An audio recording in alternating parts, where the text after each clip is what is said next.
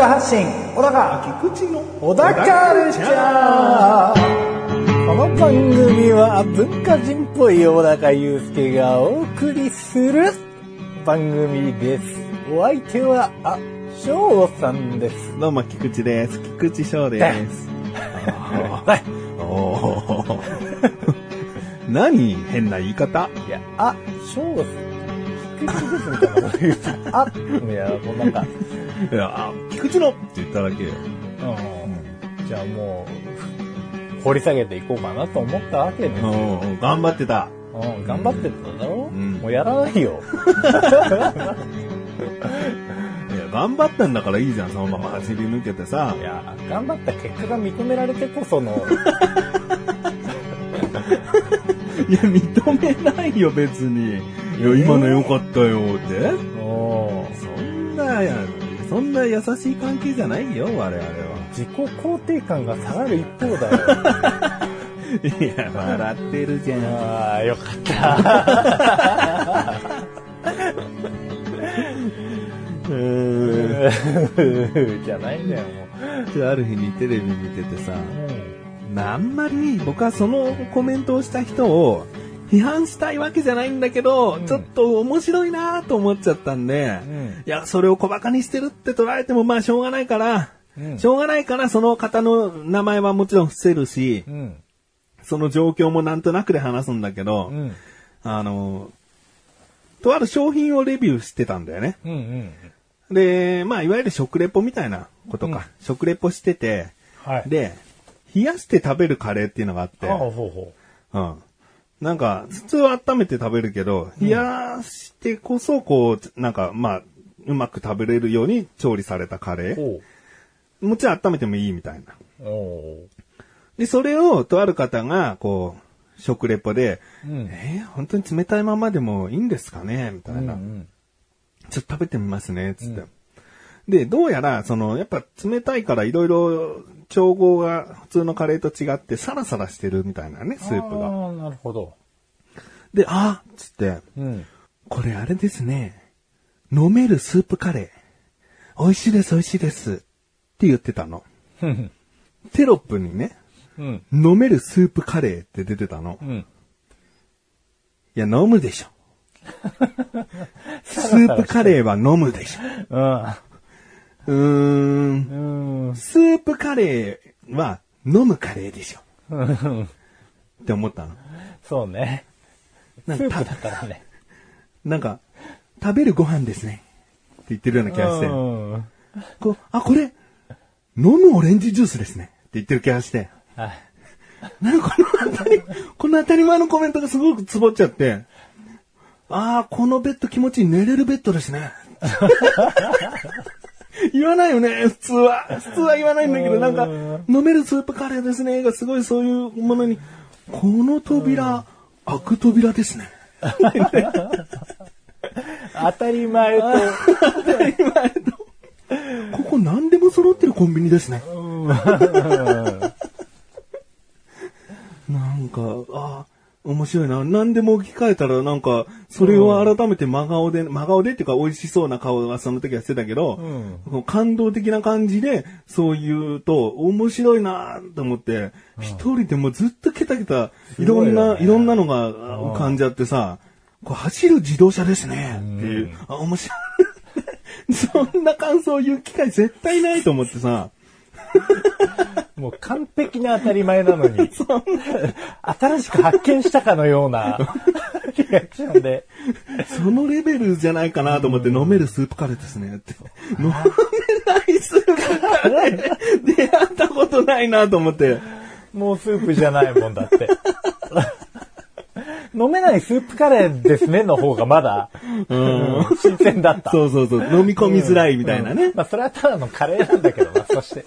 うんうん、なんか面白いなと思って。いやずっと一人で笑っちゃったもん。っちゃった。うん。もうどこ行っても女、当たり前コメントが出てくるようになって、トイレ行っても、このトイレ、うんこができるトイレですね。そういうね、お、お家をこう、田んぼ、お家田んぼみたいな番組で、いやー、ここのトイレは、しょんべんができるトイレなんですね。次の部屋行ってみましょう。わあ、ここは体が洗えるお風呂なんですね。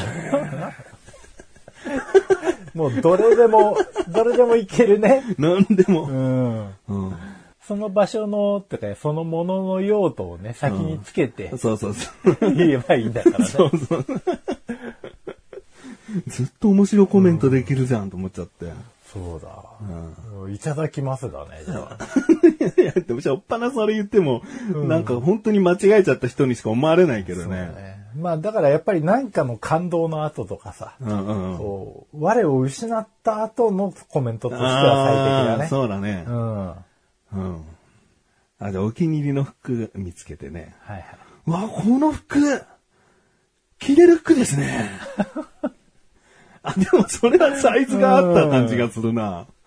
そう100%じゃないよね。難しいなうん。サイズがしっくりあったみたいな場合になっちゃうよ、それは。ある意味名コメントだったんですよ。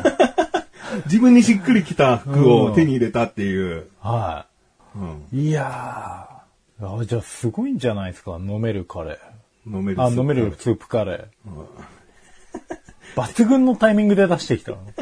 でもさ、あれテロップになってるからさ、うんテロップ起こししたさ、技術さんがいるわけじゃん。うんその人も何を考えてたんだろうなとも思っちゃうんだよね。多分当たり前じゃんって思いながら作ったと思うんだよね。ねうんか、まあ、葛藤しながら作ったのか、もう本当にそのまま聞いて、バーって打ったのかわからんけど、うん。いや、葛藤してたら面白いな。いやーどうします？これ当たり前のこと言ってるんですよね。飲めるスープカレー、うん、飲めるカレーに変えちゃいます。いやでも、絶対スープ言ってるもんな。それをあえて隠しちゃうとなんかその人が間違えてるっていうことを指摘しちゃってることになっちゃうんですよね。いやもう飲めるスープカレーで。とりあえず、表示するのは通常より半分の時間で、一瞬で済ますので。っていうことかもしれないね。そうですね。できる限りのフォローを考えたでしょうね。いかにうやむやにするか。うんあまあ、そういうことなんでね。ーね。それでは最後までお聞きください。小田カルチャーは皆様からのご意見、ご感想をお待ちしております。番組ホームページのメールボタンをクリックして投稿フォームよりお送りください。いろんなメールお待ちしております。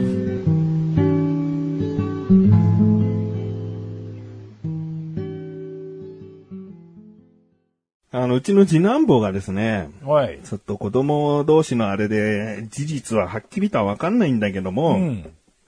僕の次男坊がお友達に、うん。木の棒が口元に当たっちゃって、うん。次男坊が投げたかこう振り回したかの木の棒がお友達の口に当たっちゃって、うん血が出ちゃった。おー。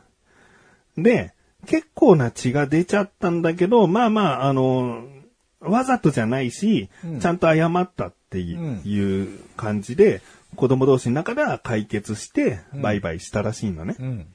で、次の日に、うん。先生から、ううんちの妻に電話があって、うん。で、実は、〇〇くんと、うちの子が、昨日の帰り道に、えー木の棒が口元に当たって、血を出しちゃったみたいなんですよね。うん。うん。で、まあ、本人同士では、もう、あの、うん問題にはなってないみたいなんですが、まあそういったご報告として、あの、こちらが、その相手先の電話番号になりますので、あとはそちらの親同士で、ちょっと、あの、連絡を取り合って、えーください、みたいはいはな、うん、ことを言われて、あ、そうなんだと。うん。親としてもね、初めて知って、うん。まあ次の日、あの、前日の話だったんだけど、初めて知って、うん。あ、そうなんだって言ってね、子供を問い詰めたら、い。うん。まあそんな隠すこともなく、実はそうだった、みたいうん。な。うん。いや、言わなきゃダメだよ、そういうのは。って言ったんだけど、うんあの、妻が、その先生から預かった電話番号。うん。妻は仕事中に先生から電話を受け取ったけど、もうすぐ休憩入れて、うんあの、その相手の親御さんの電話番号に電話したの。うんそしたらお父さんが出て。うん。うん。で、基本的にはあ怒ってなかったのね。うん。相手先の親御さんは。うん。で、子供同士のことですので、つって。うん。で、怪我は大したことないんですよ、と。だけど、3針縫ったと。あ、うん。だから、もう本当に帰ってからも血が止まんなくて、うんで、病院に血を止めてもらおうかな、なんか塗り薬か何かなっていう感覚で言言ったら、うんちょっと3針縫うことになって、はいはいはいまあまあまあのね、怪我になっちゃったんだけど、うん。でも、あの、そういうつもりでい言ってないから、もう大事だと思って言ってないから、あの、本当に大したことないですよって、あと一回、こう、言って抜歯してもらってって感じで終わると思うんで、みたいな。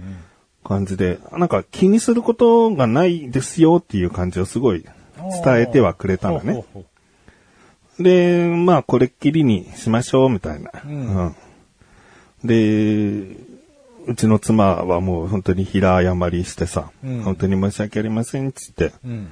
で、その相手先のお父さんからしたら、うん。もう一つこう言いたいことがあるというか、うん。で、そちらの、あの、教育方針も終わりのことでしょうけど、うん。怒らないでくださいって。ほうん。ただ一つ約束をしてほしいんですが、う。うん。お友達を怪我させてしまったら、自分からお父さんお母さんに報告するように言ってくださいと。それでうちはもう大丈夫ですよ、うん。うん。とか言って。ほめっちゃいい親、う。めっちゃごさん。できた。うんなんかこのご時世さ、うんとんでもない、まあまあうちの子がね、怪我させちゃったことは悪いけど、うんこう治療費をなんか上乗せするとかさ、うん。めちゃくちゃ理不尽な文句とか罵倒とかああってもおかしくない世の中じゃない。まあそうですね。うん、変な親もたくさんいるからさ。うん。いや、そんな中さ、すごいこうなんか冷静で、うんまっとうなことをおっしゃる親御さんでさ。はで、もう別にうちは大丈夫ですとは言ったけどさい。、うん。ちゃんと後日さ、うちはうちで、この、まず治療費まあ保険があるからおそらくこんぐらいだろうみたいな、そんな大金を積んだわけじゃないんだけど、治療費と、あと、口元があれでも食べやすいゼリーの積み合わせをさ、うん買って、で、直接、この家まで行ってさ、ん謝りに行って。で、その時は奥さんが出たから、はい。その電話先のお父さんじゃなかったんだけど、奥さんが、いや、ちもう少しで主人帰ってくるんで、あどうしましょうみたいな感じで。い。や、でもこの治療費と、あの、こちらは、あの、ぜひ、あの、謝罪の気持ちなので受け取ってくださいって言って、何回かこう渋ってたの、うんで。もう少しで帰ってくると思うんで、受け取っちゃっていいのかしらねみたいな。あ、もう、つって。で、まあ、強制じゃないけど、なんとか受け取ってもらってうんう、ん謝罪して帰ったんだけど、なんか、お父さん強い家だなと思う。っああ、そうですね。て。うん。で、妻がさ、うちの亀さんが言うにはさ、うん。なんか電話で話してた感じ、うん。俺に似てたって。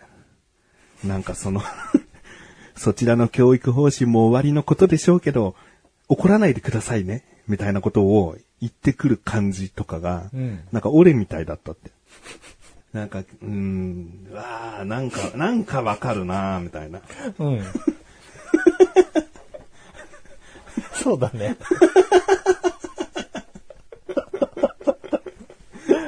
うん。わかるわ。なんか言うよな、そういうこと、うん俺、みたいな。うん。言う。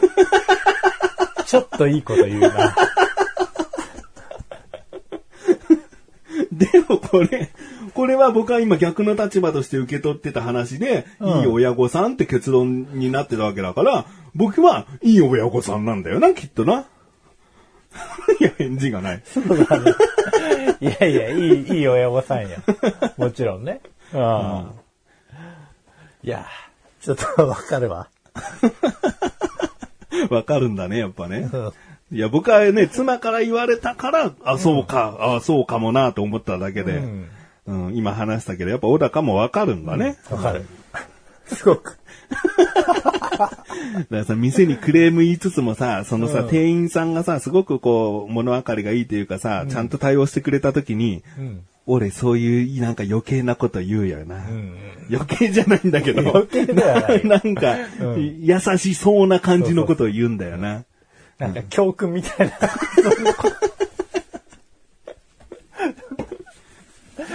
いやいや、まあね。うんあの、決して間違ったことではないし、んうんためになってることだろうからね。うんそうだねんだからもうこの事実は事実だから、今後こうしましょうねはやっぱり、俺はあるかもしれないね。そうね。課題をね。課題かないよ。まあまあ、うん。これから先はこうしていきましょうね、みたいなこととかは話すかな。だあのー女性がとは言わないけど、やっぱりこう、神さんとかがもし被害者の場合、どうしても感情的になる部分は出てきちゃうと思うよって言ってた。そうね。そういう謝罪の電話って分かってても、ね、何事もなかったら一番なのに、わざわざ病院行って縫って、また病院行かなきゃいけないっていう、どうしても時間的な無駄を増やしてしまってるから、まあねそこが怒りに変わってしまうのはもうしょうがないことじゃん。うん。だから多少のさ、あの、まあ、せお説教はしょうがないじゃん。うん。でもそういうの一切なくさ、うん。なんか、子供同士のことなんでとかさ、ちゃんと割り切るというか、もう変えられない事実に文句言ってもしょうがないみたいな。今後はこうしていきましょう。ああ。素晴らしい。俺もそう、そうしたいな。うんそうなるかもしれないし、そうしたいと思う。だからまあ、相手の幸せを願ってるんですよね。基本的に。そうだねからもう、この一言のおかげですごくこちらとしても気持ちよくうん。謝ったり、うん対誠意ある対応をしようと思うじゃない。うん、そうだね。うん。だそれが伝わる僕みたいな親でよかったよね。そう。うわ、この親いいなっていう伝わる親でよかったよね、こっちもね。そうな。うん。それ言うか。いや、怪我させたこっちのね、まあまあこっちのうちの子はもう一番悪いんですけど。いや、まあまあまあ、でも、まあ今後とも仲良くね、うん。やっていってほしいですよね。はい。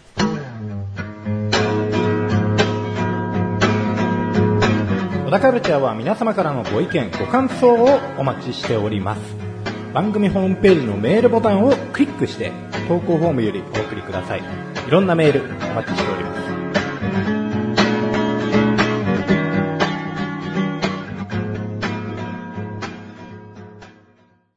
自治会の会計なんですよ。ああ、存じ上げております。約370、80世帯のえ自治会会計を。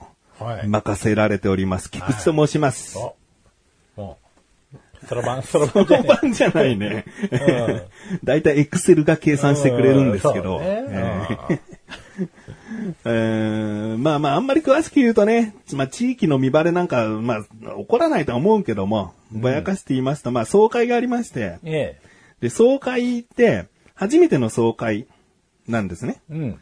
定例会っていうのは毎月あって、総会っていうのは住人の人たちも希望者がいれば集まって、こう、なんか、今年はこういうことがあるので、こういう予算で行きますよ、みたいな、うんこう会があって。で、僕は初めての出席で、会計としてさ、いたんだけど、うん。なんか、僕が2023年の予算案をマイク持ってこう説明したのね。はいはうん。で、今年はこうこうこうで、つって。で、こういうのが中止になれば赤字が出ずに済みますけども、今一旦はこういった、このままでいくと2年は持ちませんみたいな、そういう話を,、うんをした後に、じゃあ質問ある方って言って、で、質問を受けるのは大体会長が、僕は予算案話したけど、大体質疑応答は会長自身がするんだけど、い。うんその時に、まあまあ何費にしとこうかな？あー防、防災費にしとこうかな？防災費っていうのがあって、はいはいはい。で、とある住人の方が、すいません、防災費って20万円ってなってますけど、何に使ってるんですか？って質問があって、はいはい。で、僕は分厚い2022年度の、こう、ファイルをね、うん。それは何に使ってるんですか ?2022 年のものだから、はいはい。2022年の分厚い、こう、なんか、いっぱい書類を入ったやつをめくって、まず年間の中に、その、事業費だとか、なあの、雑費だとかいろいろな費がある中に、防災費、年間で何月に防災費の出費が出たかっていう表があるから、はいははいはいはい。6月ねってなったら、今度6月のページ行って、領収書が詰まったホルダーをこうペラペラめくって、で、領収書を見れば何に使ったってわかる。はいはい。この手順で僕はい全然、その、質問されて答えるまで会長がなんとか繋いで、こっちパーってやればいいなと。うんだけど、この6月を見たいって時に、もう一人の会計の、あの、お姉さん、まあ僕よりもだいぶ年上のお姉さんの、が持ってるファイルだったから、そっちの方に、こう、鏡ながら行ったのね。はいはい。で、6月をちょっと見たいんですけど、つって、で、バーってやってたら、その前任の会計の、まあ、おばちゃんが、うんめっちゃこう短期なんだけど、はい。菊池さん？つって、うん。科目別っていうのは書いてないんですか？って言われて、うん、書いてないよ。と思ってね、内心。うんあの科目別って思って。うん。いや、わかんないですね、つって。わかんなかったら言ってください。いや、わかんないんですよ。わかんないからわかんないって言えないんですよ。なんで？書いてないんですか？とか言って、なんか、その科目別表っていうのを書いてると勝手に思ってやってきたので、僕は教わってないから、う。うん。それを書かなきゃいけないことも知らないし、書く必要があったのかっていうことにもそもそも疑問にもなってるし、うんうん。何を当たり前にしてきてんだと思って、はい。その科目別表を見たら事業費で何月はこう使いました、何月は使いましたって、こう、事業費の欄、えー雑費の欄、えーなんかそういった欄があるから、そこで防災費を見ればいいんですよ。みたいなことを言うんだけど。書いてないから。しかも2022年で僕携わってもないし、んでも僕はそのフォルダ、ファイルを開いて、ちゃんとこうここだ、6月だ、っつって、あもうあと一歩で領収書探し出せるところに口出ししてきたもんだから、なんか、めちゃくちゃ、こう時間が空いちゃってさ、もうなんか会長はなんなんか受け答えしてもう次行ってるのかなんかもう話は進んでる隅でさ、はそのおばちゃんとさ、いや、わからなかったら言ってくださいよ。いや、わからないことがわからないです。知らなかったら何でも教えますんで。知らないことはわかんないですからね、僕ね。じゃあ、菊さんちょっとこっち来てください、つって。その USB メモリー持って、裏のパソコンルーム行って、ガチャってやって、で、パソコン開いて、んそのエクセル開いて、菊さんこれです。この表書いてないんですか？じゃあ書いてないですよ、つって。なんで書いてないんですか？いや、書くかどうか知らなかったですし、知らなかったら言ってください。だから、知らないことがわからないんで、僕これ知らないですって言えないです。これってね、書くもんなんですよ。い。いや、だから、め っちゃめんどくさいなと思って。で、まあ、ブツブツ言ってるから、いやね、そもそもね、防災費、何に使ったかって、本当に知りたいんですかねつって。防災費に20万使ってますってなって、これが、いやいやいや、これは役員が飲み食いしたお金をこうすり替えてんだろうなんて思われてないですよ、別に。本当に防災費20万何に使ったか知りたかったら、この総会終わった後にパソコンルーム来てください。データ見せますんで、ファイル見せますんでって言えばよくないですか？つって。そんなたった一人のそんなつまんない質問答えるのにこんなバタバタして。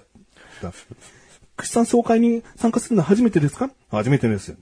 総会っていうのはね、そういうものじゃないんです。一人の人が質問した時に、あ、私も気になるなって内心思ってる人がいるんです。そういう人たちにも、のためにも、そこの場で答えるのがいいんです。いやもう、どうしても知りたい人は終わった後にパソコンルーム来てくださいって言えば、もう本当に来たって2、3人、多くて2、3人ぐらいじゃないですかって。なんでこんなめんどくさいことやってんですかって。昔からやってるからっていうのが正解じゃないですよ。つって。そしたらもう一人の会計の人がトントンつって、菊池さんつって、新役員の人呼ばれてますので、つって。えー2023年度会計の菊池さんです。前に出て。どうも菊池です。散々、裏でさ、バタバタバタバタ言い合ってさ、でもそのまま前に立ってさ、あ、じゃあ、新役員の方々は席についてくださいって言ったら、もうもう席についたわ。もうパソコンルーム戻りたくないから。うん。すげえ、腑に落ちねえ状態で。で、総会が終わってさ、うん。は ぁと思って、これが総会かと思って。あ気分は全く総会じゃないなぁと思って。おー、上おー。菊池さん、それは面白くないですよ。で、そのおばちゃんが来てさ、そのちゃん、そん本当にその喋り方めっちゃ早口やん。で怒りっぽいんだけど、なんか、怒りっぽいんだけど、今までそんなに抵抗されたことがないせいか、ああ。俺が抵抗反抗したその言葉、いや、わかんないことがわかんないんですよ。とか、そういうことを言うと、ちょっとひよっちゃうの。おばちゃん。ひよっちゃうおばちゃん。だけど、勢いはあるみたいな。ああ、なるほど、ね。だから、聞く耳は多少持ってくれるおばちゃんなあの。あで、総会が終わった後に、そのおばちゃんがまた来て、で、私もね、この引き継ぎの時に3月だったのに、急に会長に言われたんですよ。だからもう私もちゃんと教えることができなかったんですよ、みたいな。まあ確かになんか会長の一存で、なんかお僕は3月から急にやることになって、だいたい年度終わりで4月からやればいいんだけど、うん。なぜか引き継ぎが3月で、僕も中途半端のどっから足突っ込んで会計やってるもんだから、うん。そこがその前任のおばちゃんからしたら、ちょっとおうまく教えることができなかったみたいなことを言っててで、菊池さんね、このファイル全部読めば、私が何やってきたかわかりますから、つって。でも、ジャンプ2冊分ぐらいあるような分厚いファイルをさ、いやいやこんなん見ません、つって。こんなん見ませんよ、つって。えなんでですか？なんで見ないんですか？え、見てわからないことあったら言ってください。で、で、で見えないですよ、こんなめんどくさい、つって。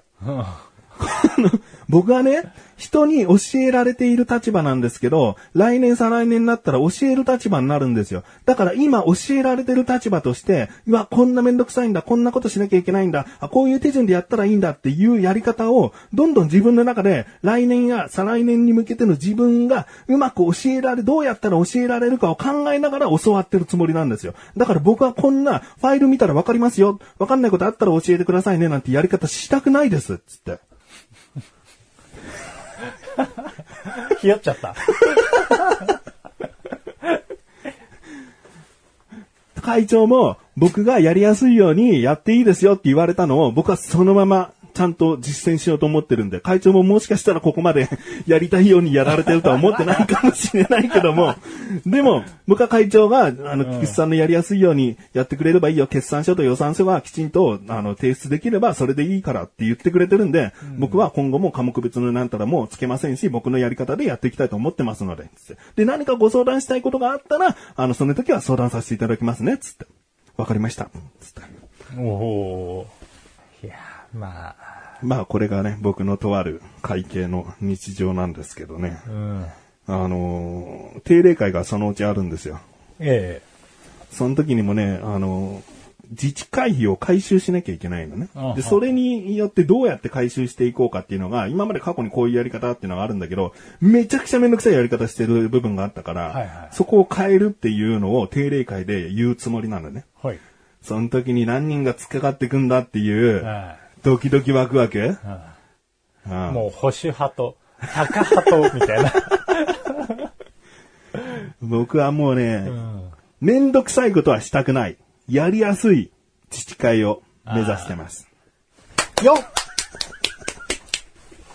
いや、めんどくさ。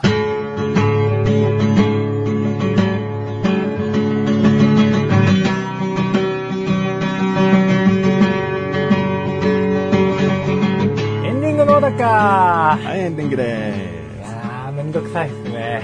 す。めんどくさいね。だから自治会のことをあんまり知らない人はなんかこういうことあるんだって思ったかもしれないし、もちろんね、もう何年も何年もそういうのに携わってる人はそういうもんだよって思ってる人もいるかもしれないんだけど、本当に長くやってきたやり方が正しいって僕は思ってないんで、悪いところとかめ無駄なところはもう排除していきたい。で、今後、高齢者のための自治会なんて無意味なんで、そのいかに若い人が進んで自治会、まあまあお手伝いしますよって言ってくれる人を増やすかどうかにかかってるに決まってんのね。もうお年寄り軍団だったらお年寄り軍団でシルバー会かなんか作って勝手にやってくれって話だし、んそういうことじゃないんで、これから若い世代、こ今高齢化社会だけど逆に若い世代を大事にしていかなきゃいけない時なんで、だから教え方っていうのも大事だし、今までこうやってきたんでっていうのは、本当に一歩踏みとどまって、いや、でもこのやり方、遠回りじゃないって思ってほしいですよね。あー、まあそうですうね。ん。小高自治会にまだ携わってないの？携わってないですね。そのうち来るの？来るかもしれないですけどね、今のところのらりくらりとかはしますね。うん。らりくらりとね、交わしたいし、そういう人に向けてね、俺はこうでもこんだけでいいんだよっていう、こういうことすればいいだけだよっていう説明をして繋いでいきたいというか、そうね。お金が出るんであればね、分厚いファイルいくらでも読むよ。まあね。それが仕事だから、うんそれを把握しなきゃいけない、全部を把握しなきゃいけないと思うし、上に言われたことをしっかりやるのがお金をもらう時の仕事だと思うけど、今ボランティアじゃないけど自治会っていうのは心意気でやるものなわけだから、うん基本的にはね。だから好きなようにというか、ちゃんと、あの、筋の通ったやり方ねであれば、好きなようにやらせてもらいたいな。うん。でまあ、なるべく負荷にならないようなうね。ん、そうう。ん。じゃないとね、そう。やらないからね。うん。誰もが、あ、こんなもんでいいんだって思う自治会でいいじゃない。うん。で、本気でやりたかったらそこはそこで自治会内でチーム組んでやればいいんだからね。そこまでジャンプ2冊分のものを必死になって読まなくちゃいけないほどのうん労力は仕事と並行して避けないよね。そう。うんまあ言っちゃ悪いけど、高齢者でもう社会から、社会人としてね、もう第二の人生を歩んでる方だったらさ、それをまた一つの仕事のようにね、こう、努めてくだされば、まあ助かる部分はありますけど、僕は40歳なんで。一番若いんじゃない？総会に出てた中で、40でも。若手のホープ。うん一番若い端っこで、いや、わかんないことがわかんないんですよ。開き直っちゃって。いや、もうみんなね、きっと新しい風を感じてたと思いますよ。あーって、新時代だ。敵はね、役員だけじゃなかったね。クソな質問してくるなと思うやつもいたからね。本当に知りてえのかよっていうようなね、内容をね。こんな書き方で今年のことわかるわけないじゃないですか。計画書いてくださいよ。いや、わかんないから計画書けないんだろ。ってもう言ってやりたいもん、本当に。まだ上から発表が来ないから計画なんか立てられるわけないだろ。つって考えろよ。会長がかわいそうだったよ。まあ、頑張りましょう。頑張ろう。やりやすい自治会へ。お、清き一票。ね。違う違う。小田カルチャーは月に2回の水曜日更新です。それではまた次回。さようならさよなら